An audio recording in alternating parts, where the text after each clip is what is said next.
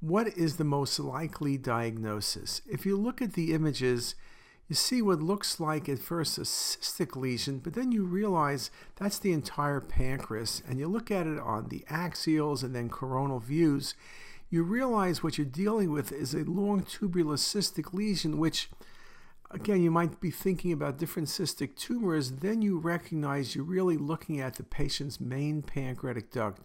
The whole duct is markedly dilated. So when you think about it that way and you look at the answers, it's not a pancreatic adenocarcinoma, but it could become one. I don't see a solid mass at this point. It's not a serous cystadenoma or a pseudocyst. Those could be cystic lesions, but this is a main duct IPMN. It's a little bit unusual in terms of appearance. Usually we see more pancreatic tissue around the duct.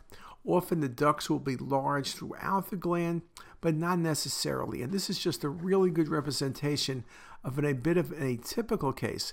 If you look a little bit closer at the uh, area of the, the uh, pancreatic duct here near the head of the pancreas, there was actually a early foci, and this patient had a high-grade dysplasia in a main duct IPMN. Remember, everyone considers main duct IPMNs to be premalignant or malignant etiologies, and those patients will get either a Whipple's procedure or a total pancreatectomy, depending on the scenario.